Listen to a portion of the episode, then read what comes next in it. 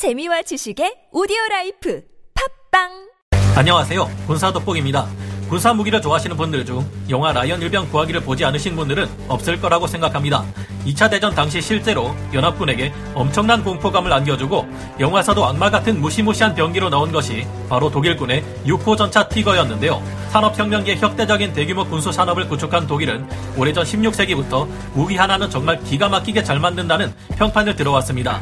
그 중에서도 독일은 전차로 유명했고 그에 따라 많은 분들이 독일 하면 전차 강국의 이미지를 떠올리게 되었는데요. 오죽하면 독일 축구 국가대표팀의 국내 별명이 전차 군단일 정도입니다. 그리고 이런 독일에서 만든 전차 하나가 우리 한국의 베스트셀러 전차 K2 표 전차 yap기를 가로막을 수 있는 경쟁자가 되고 있습니다. 바로 2A6 버전부터 완전 무결한 전차로 불리며 공격과 방어, 기동성에서 탁월한 성능으로 한동안 세계 최강의 전차로 불린 레오파르트 2A7인데요.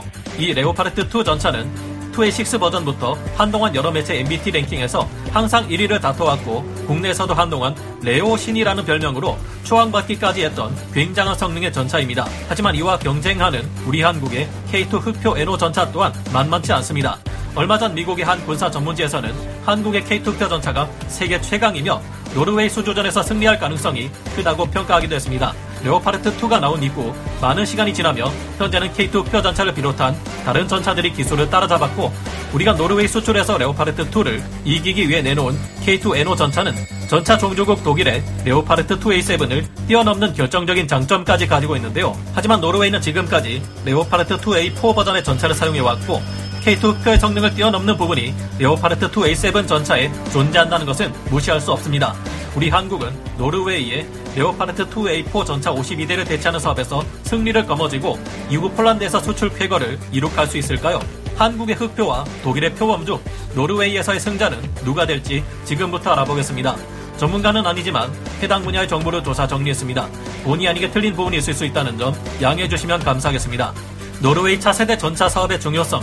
노르웨이는 현재 보유하고 있는 전차 레오파르트 2A4 52대가 올해로 35년째로 노후되어 이를 신규 도입 전차로 대체하기 위한 사업을 추진 중입니다. 이 사업을 위해 노르웨이가 투자하는 금액은 130억 크로네로 하나 약 1조 6,300억 원 규모에 달하기에 K2 표 전차를 내세운 현대 로템에 있어 놓칠 수 없는 기회인데요. 노르웨이는 세계 각국의 주요 3.5세대 전차 9종을 비교 평가한 다음 최종 후보로 K2 표 전차와 레오파르트 2A7을 선정하고 둘 중 어떤 전차를 선택할 것인지 고심하고 있습니다. 노르웨이는 올해 말까지 최종 심사를 거쳐 늦어도 내년 1분기 중에는 최종 승자를 결정할 예정인데요. 현재 노르웨이 현역 군인들은 기존 운용 전차와 유사한 조종 계통을 가지고 있다는 이유로 레오파르트 2A7을 선호하고 있다고 합니다. 하지만 현지 조립 생산과 기술 이전을 제한하는 파격적인 조건에 더해 전반적인 성능에 있어서 더 우수하다는 평가를 받고 있는 우리나라의 K2표 전차를 선호하는 분위기도 만만치 않아서 두 후보 사이에는 우열을 가리기 어려울 정도의 치열한 경쟁이 벌어지고 있다고 하는데요. 만약 우리나라가 이 수주전에서 승리할 경우 이는 K2 흑표 전차의 이후 수출 성과에도 영향을 끼치게 되기에 무시할 수 없습니다. 우리가 이 기세를 몰아 노르웨이뿐만 아니라 폴란드 그리고 중동의 여러 국가들에 K2 흑표 전차를 수출하게 된다면 수출 시장에서의 수익은 어마어마해질 것이기에 우리나라의 방산 수출에 있어 아주 중요하다고 할 수 있습니다. 만만치 않은 최강의 경쟁자 레오파르트 2A7 레오파르트 2 전차는 레오파르트 2A7 플러스 전차의 경우 전투 중량이 67.5톤이나 되는 중전차임에도 불구하고 전차에게서 가장 중요한 기본 요소라 할 수 있는 화력, 기동력, 방어력 세 가지 모두가 골고루 뛰어난 것으로 유명합니다. 게다가 치명적인 결함이 없어 동시대 최고, 최강의 전차로 불렸는데요. 레오파르트 2A7이 우리 한국의 K2 흑표 전차보다 뛰어난 부분은 아마도 방어력 부분인 것으로 보입니다.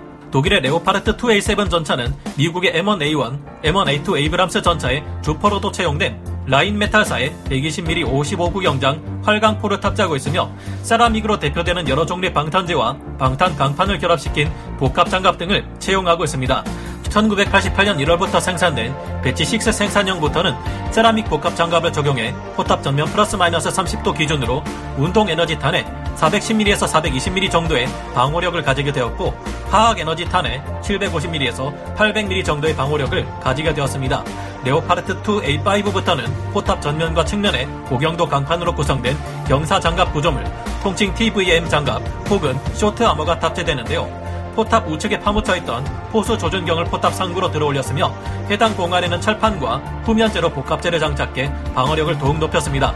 극단적인 경사 형태를 띠고 있는 이 쇼트 장갑은 화학 에너지 탄에 대한 방어력이 크게 향상된 것으로 알려졌는데요. 레오파르트 2A7에는 특별히 나노 기술을 응용한 소재와 티타늄이 추가되면서 방어력이 강화된 장갑재가 사용됩니다.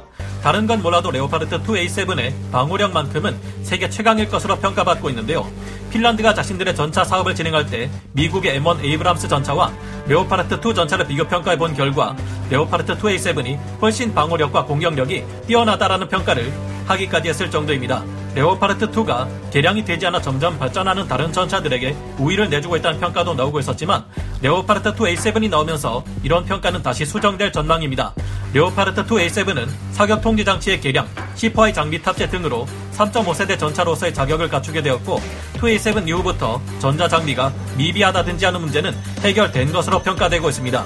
레오파르트2 전차는 강력한 엔진 또한 주목할 만한데 군용 전투 차량용 파워팩으로는 최초로 2000마력의 벽을 넘어 최대 2090마력에 달하며 보조 장치를 덧붙일 경우 지상에서는 2150마력에서 2300마력의 힘을 자랑합니다. 해상에서는 해수를 이용한 강제 순행 방식으로 2700마력까지 기동성을 끌어올릴 수 있지만 연비 때문에 보통 1500마력으로 낮춰서 쓰고 있는데요.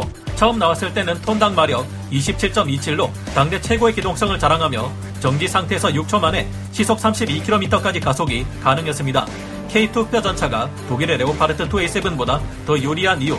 하지만 노르웨이 수출에 있어 더욱 유리한 것은 우리 한국의 K2 흑뼈 전차인 것으로 분석되고 있습니다. 우선 K2 흑뼈 전차 또한 레오파르트 2A7과 120mm 55 구 경장 주포를 운영하고 있어 공격력은 비슷하며 여러 가지 다른 첨단 장비들이 지닌 성능 또한 비슷합니다. 관통력 또한 뛰어난데 대한민국 국군의 최신의 날개 안정 분리 철갑탄 K279를 발포한다는 가정하에 관통력이 못해도 RHA 대비 2km 기준 700mm 중반 이상 최대 800mm 초중반이라고 추정됩니다.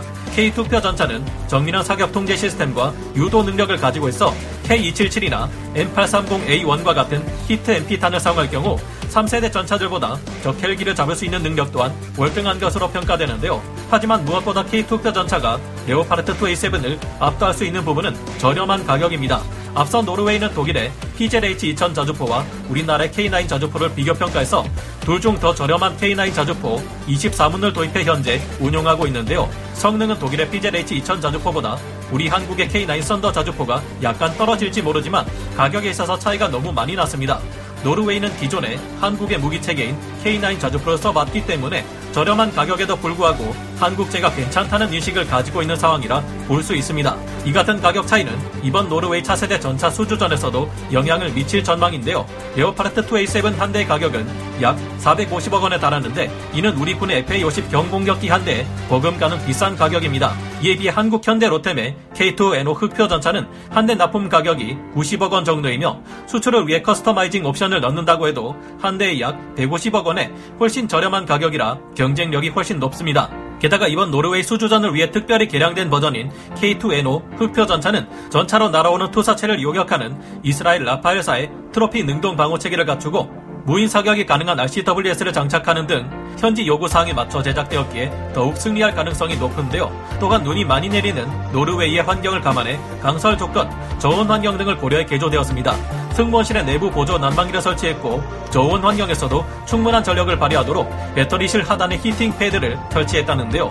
또한 저온 환경에서 시동이 잘 걸릴 수 있도록 예열 플러그를 추가 장착했다고 합니다. 또한 기존의 K2 흑표 전차와 달리 최초로 포탑 밑에 주간 및 열상 복합 카메라가 장착되었는데요. 조종수 전망경에 있는 와이퍼를 자동으로 움직이도록 하는 등 눈 내리는 노르웨이 환경에 최적화하려는 현지화 노력을 보였습니다. 이런 만큼 노르웨이에서는 레오파르트 2 A7을 꺾고 한국의 K2 NO 전차가 수출될 가능성이 높다는데 저는 한 표 던져보고 싶습니다. 노르웨이와 같은 서유럽 국가들은 당연하게도 같은 유럽의 레오파르트 2 전차를 육군의 주력 전차로 사용하는 경우가 많은데요. 만약 한국의 K9 자주포를 도입한 노르웨이가 차기 신형 전차로 K2 NO 흑표 전차를 도입하게 된다면 노르웨이는 전차와 자주포 모두 한국의 무기를 사용하게 됩니다. 그리고 이런 사례는 다른 유럽 국가들에게도 독일의 레오파르트 2 대신 K2 흑표 전차를 사용하게 만들 수 있을 듯한데요.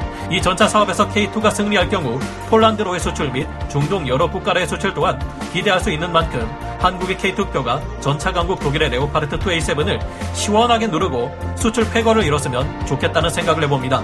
오늘 군사 돋보기 여기서 마치고요. 다음 시간에 다시 돌아오겠습니다. 감사합니다. 영상을 재밌게 보셨다면 구독, 좋아요, 알림 설정 부탁드리겠습니다.